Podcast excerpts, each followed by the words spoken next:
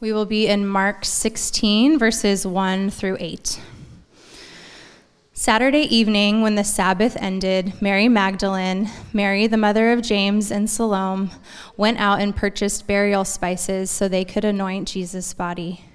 Very early on Sunday morning, just at sunrise, they went to the tomb. On the way, they were asking each other, Who will roll away the stone for us from the entrance to the tomb? But as they arrived, they looked up and saw that the stone, which was very large, had already been rolled aside. When they entered the tomb, they saw a young man clothed in a white robe sitting on the right side. The women were shocked, but the angel said, Don't be alarmed. You are looking for Jesus of Nazareth, who was crucified. He isn't here, he is risen from the dead. Look, this is where they laid his body. Now go and tell his disciples, including Peter, that Jesus is going ahead of you to Galilee. You will see him there, just as he told you before he died. The women fled from the tomb, trembling and bewildered, and they said nothing to anyone because they were too frightened. That is the word of God. You may be seated. Good morning. He's risen. Amen. Happy Easter. It's good to be with you guys. If we haven't had the opportunity to meet, I'm John. I'm one of the elders here. Uh, it, yeah, it occurs to me that there's a good chance that there's some of you that we have not been able to meet yet. So we'd love to connect, love to meet you guys. Uh, but let's let's jump in this morning. It's it's Easter Sunday. This is the morning that we celebrate the resurrection of Jesus, the resurrection of our Messiah. This is the central theme for us in the Christian faith. C.S. Lewis, I think the quote will be on the screen here. C.S. Lewis said, To preach Christianity meant to the apostles primarily to preach the resurrection. The resurrection is the central theme in every Christian sermon reported in the Acts. The resurrection and its consequences were the gospel or the good news which the Christians brought. For the apostles, the resurrection was the essence of what it was to preach the gospel. This is the essence of what we believe. Paul said in 1 Corinthians, Sorry, I'm just jumping right in here, but Paul said in 1 Corinthians 15, and when he set out to remind the Corinthians of the gospel, he says, 1 Corinthians 15, starting in verse 1.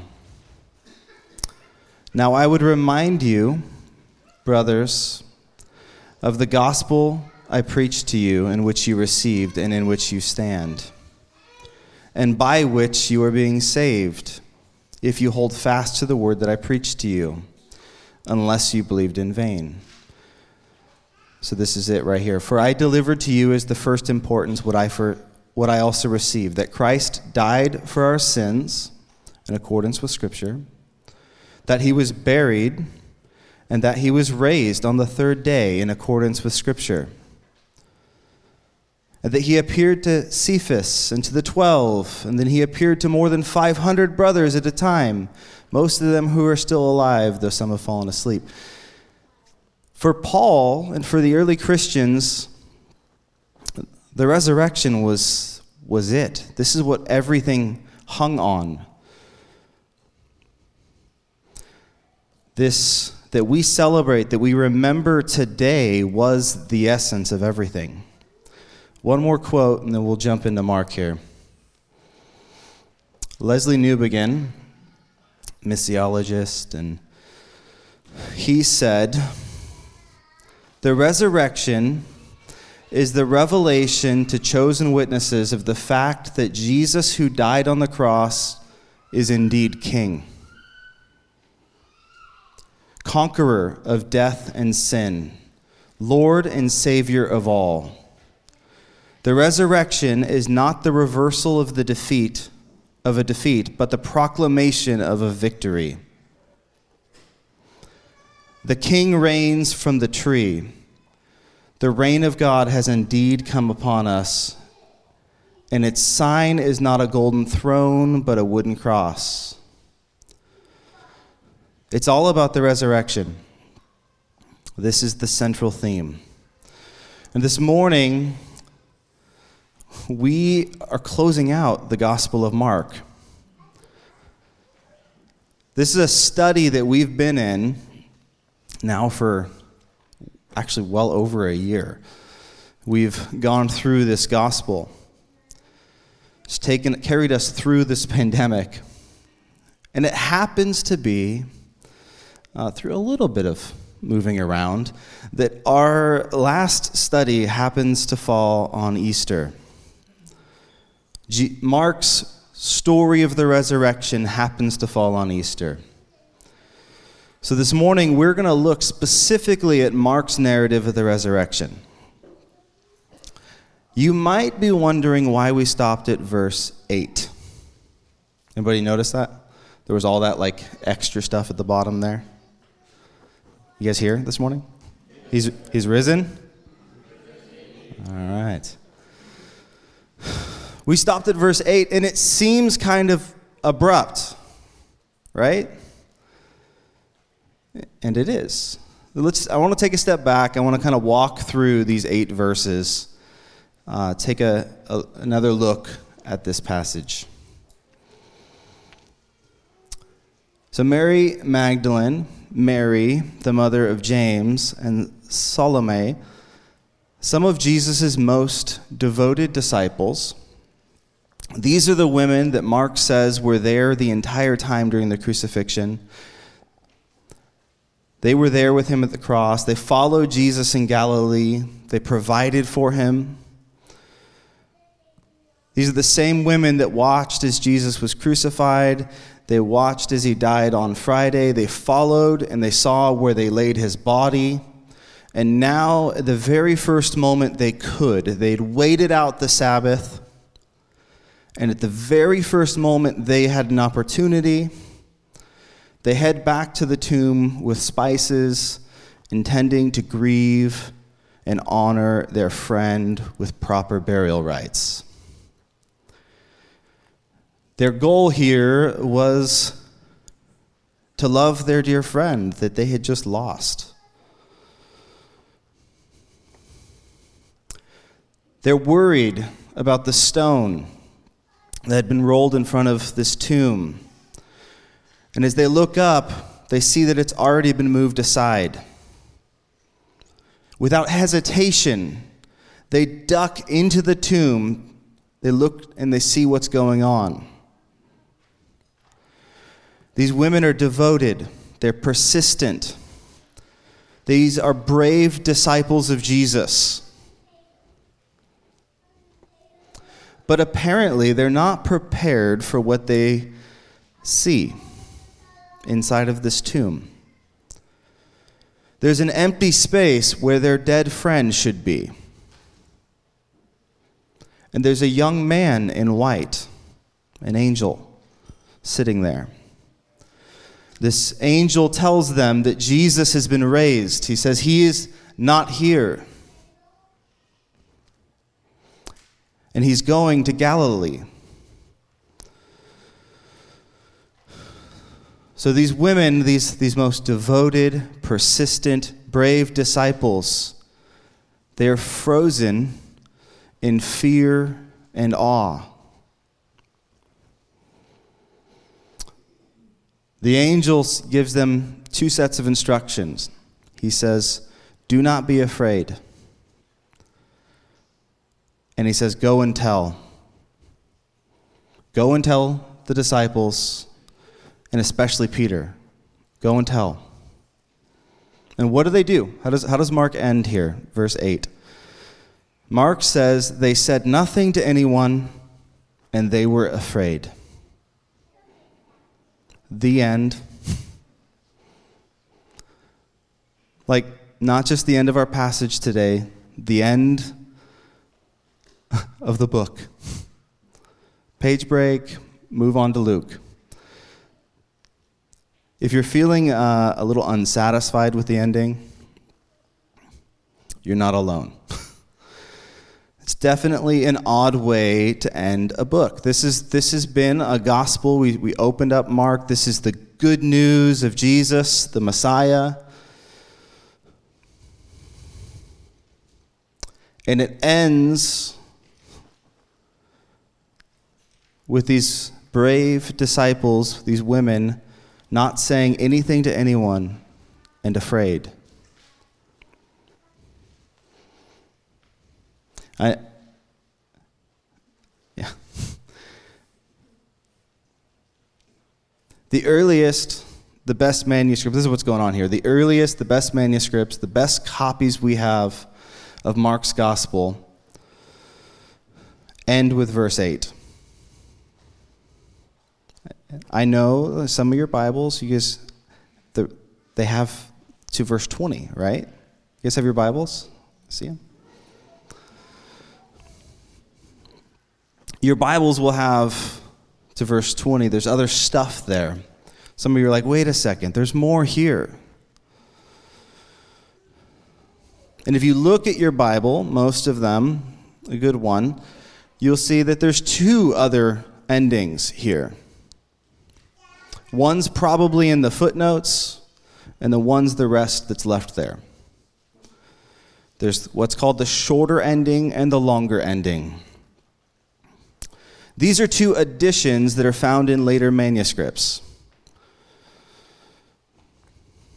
The early Christians, apparently, as they were transcribing these Gospels, as they were writing them down, preserving them for us to have, apparently they weren't any happier with the original ending than we are. So they tried to fix it. The so called shorter ending, it's going to be probably in your footnotes, it ties a neat bow on the gospel. It tells us that the women did eventually tell the other disciples what happened. And it ends with saying that Jesus himself sent them out uh, and through them the sacred sent out through them the sacred and imperishable proclamation of eternal salvation. It's a mouthful. The sacred and imperishable proclamation of eternal salvation. So, come on guys, like we've we've read Mark through this last year. Does that sound like Mark to you? Are plain spoken, to the point, abrupt, Mark, cut and dry, the, the phrase, the sacred and imperishable proclamation of eternal salvation. The longer ending is even less subtle. It's actually, for the most part, it's a compilation sort of cherry picked from the other gospels. There's nothing inherently wrong. I mean, read it. Read the, the rest of Mark 8, uh, 9 through 20. There's nothing wrong with it. But no one, most of the none of the scholars, for the most part, think that they're original. There's a few outliers. But they show that people have been trying to fill in this big, awkward gap at the ending of Mark for a really, really long time. We're unsettled with the fact that it ends with these women in fear and not doing the thing that the angel just told them to do. One of the current theories is that the last page or the last section of the scroll, however it was, or the original got lost or mutilated. Another theory is actually that Mark dropped dead in the middle of writing this paragraph? That's right, we're willing to kill off Mark to try to explain this odd ending. We cannot deal with an ending that leaves us in fear and silence. And yet, with all these wild guesses, early additions aside, fear and silence is what we're left with. Fear and silence is how this ends, it's what we've got. This is how Mark closes his account of Jesus' life.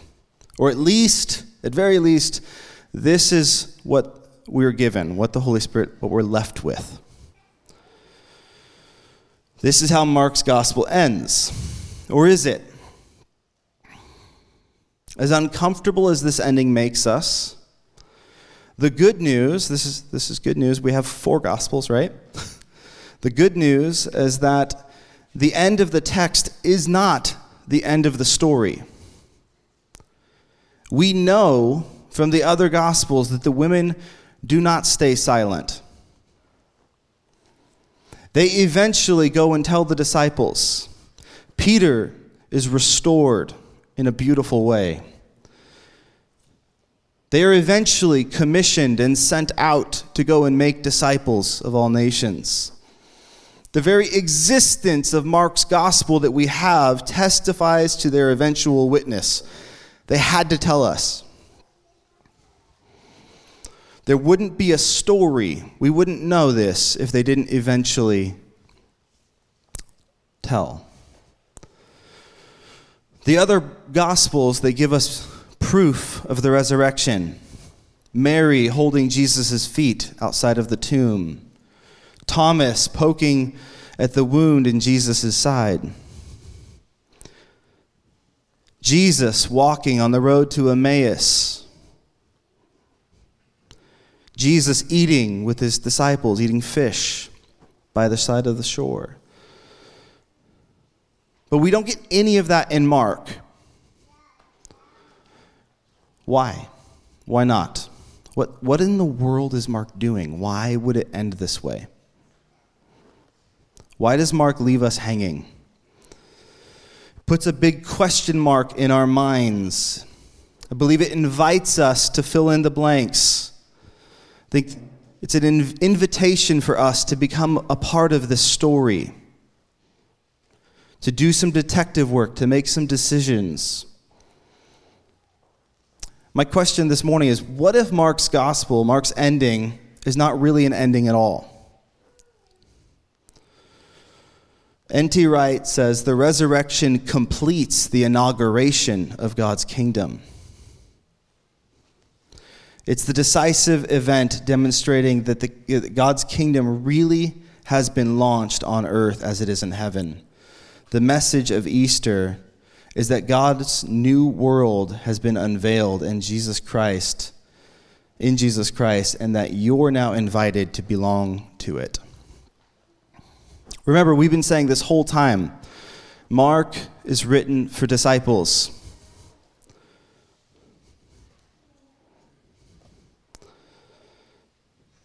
Mark is a roadmap for us as disciples of Jesus as to how we are to follow him.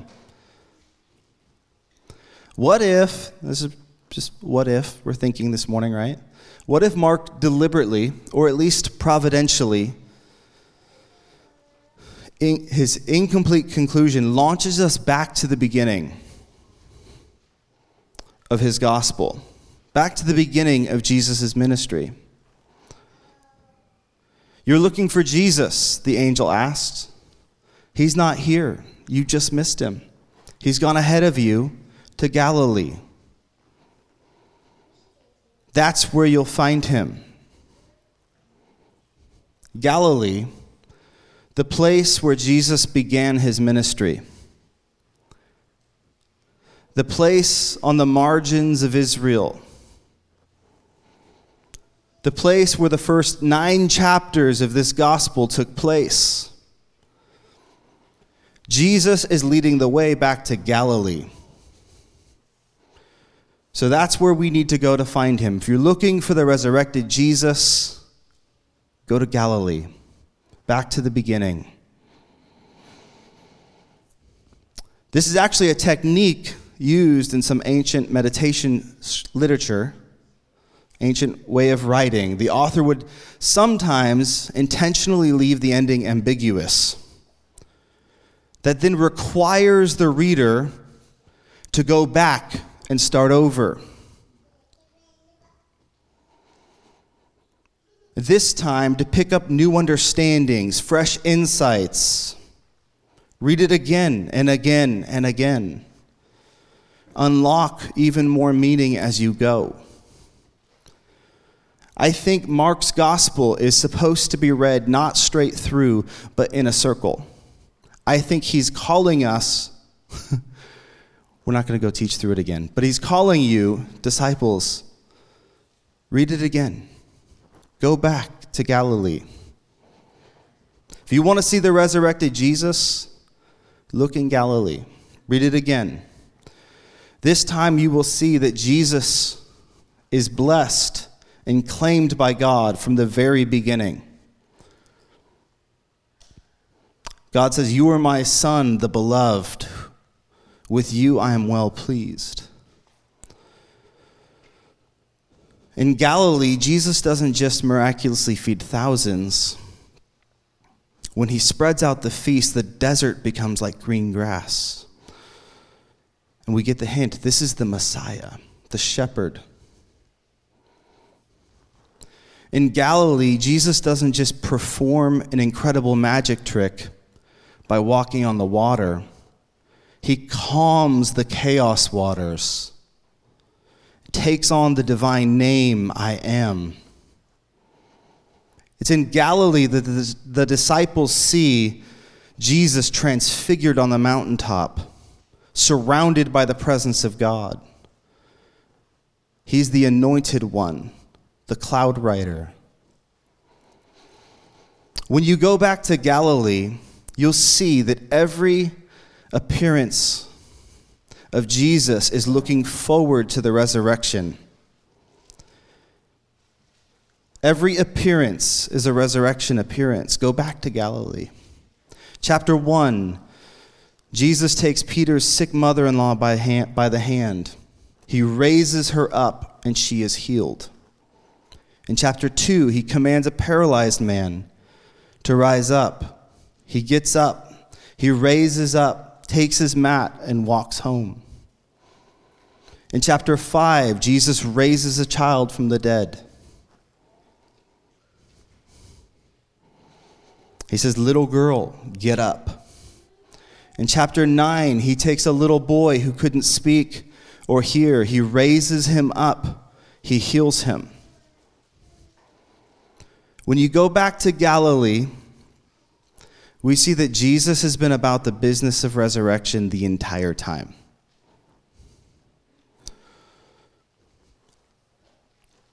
This is where Jesus, where we find the resurrected Jesus in Mark's gospel. This is where we find Jesus. He isn't at the tomb, he isn't there we won't find him sitting around waiting for us. Jesus has moved on from the tomb, he has pressing business. The angel invites us as disciples to join him on this move. Go, gather with the disciples, meet up with Jesus not at the center of power, not at the temple, not in some mystical vision of hope, but in Galilee, the symbol of the margins of society, among the sick and the dead, the poor and the hungry. If you want to find Jesus, the resurrected Jesus that you're looking for, if you want to find him, go back to Galilee, the place that seems the most God forsaken. Jesus is there. He's healing, he's feeding, he's driving out demons, he's preaching hope to the brokenhearted, he's raising up people. When the world sees only death, loss, and pain, Jesus is at work bringing the resurrection. Where are the places in our world that seem dead, deserted? What are the places at the margins that we hardly even notice? Where are the places in our own past, in our own story, your own experience that seem beyond hope?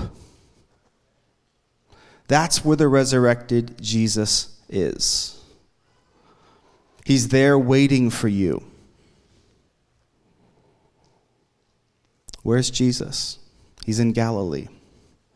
The place in your own heart that you've tried to forget.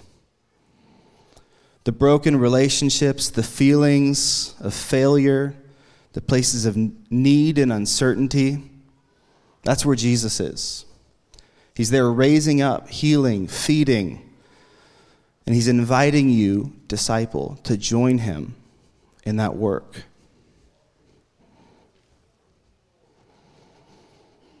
He's not here in Mark's gospel. He's not giving us proof of the resurrection, making sure that we have all of our doctrine right. He's on the move. He invites you to join him. In Mark's gospel, we get to write the end of the story, so to speak. The ending is not for the faint of heart. Even for the most faithful, persistent followers in the end, they're paralyzed with fear and awe.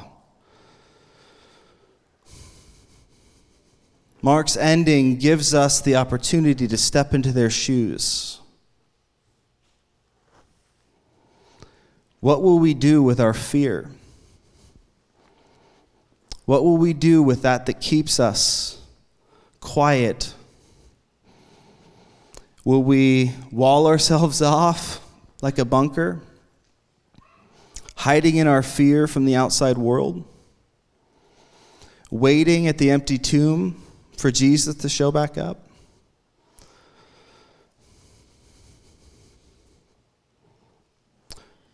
Or will we go, gather with the disciples, be with other followers of Jesus?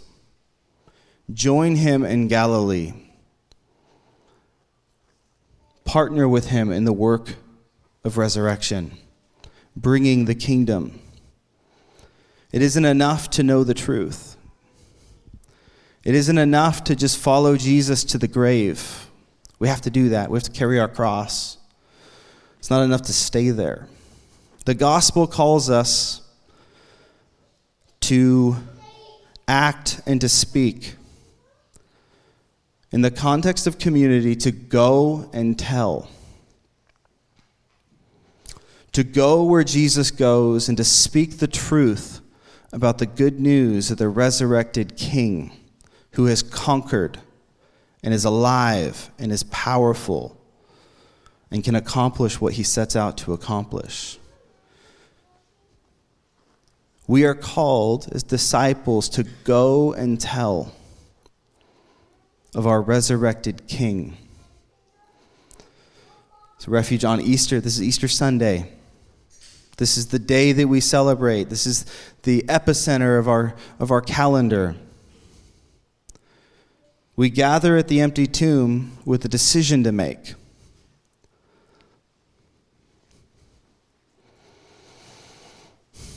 Wherever you are on your discipleship journey, if you're new to following Jesus or you've been doing this for years, the question is are we going to live in fear and be paralyzed? or will we go and tell? Will we follow Jesus to Galilee? Partner with him in the work of resurrection?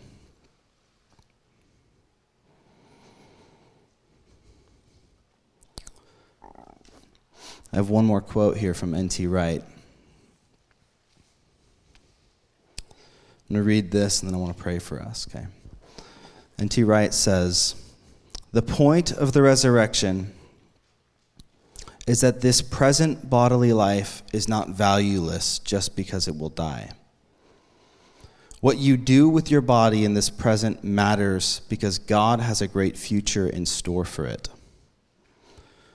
What you do in the present by painting, preaching, singing, sewing, praying, teaching, building hospitals, digging wells, campaigning for justice, writing poems, caring for the needy, loving your neighbor as yourself will last into God's future. These activities are not simply ways of making the present life a little less beastly, a little bit more bearable, until the day when we leave it all behind altogether. They are actually part of what we might call building the kingdom, partnering with Him. Amen. So I want to pray for you guys. Worship team come back up. But I want to pray this morning that we would, on Easter, we would remember the resurrection. We would remember our first encounter with the resurrection. When did you first meet Jesus? What was, what was it like for you? Remember your first love, the joy of your salvation. I'm going to pray. Jesus, we thank you.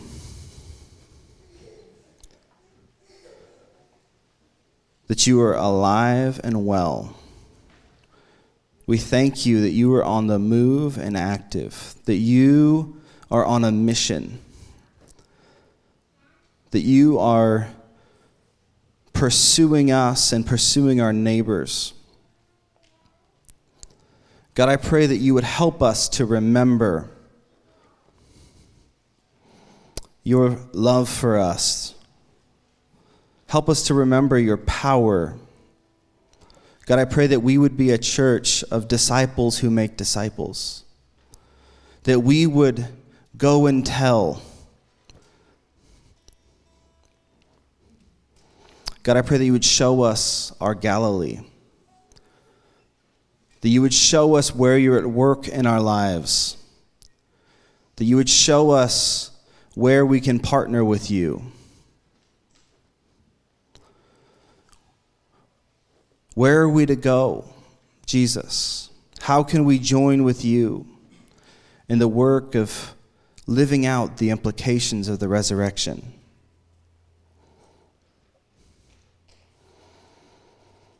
God, I pray that you would send us as disciples to live out the gospel in our communities. That we would be resurrection people, that the resurrection would not be a once a year thing that we remember, but it would be the driving force behind all that we do, all that we say. That we serve a risen King who has conquered death. Death has no sting.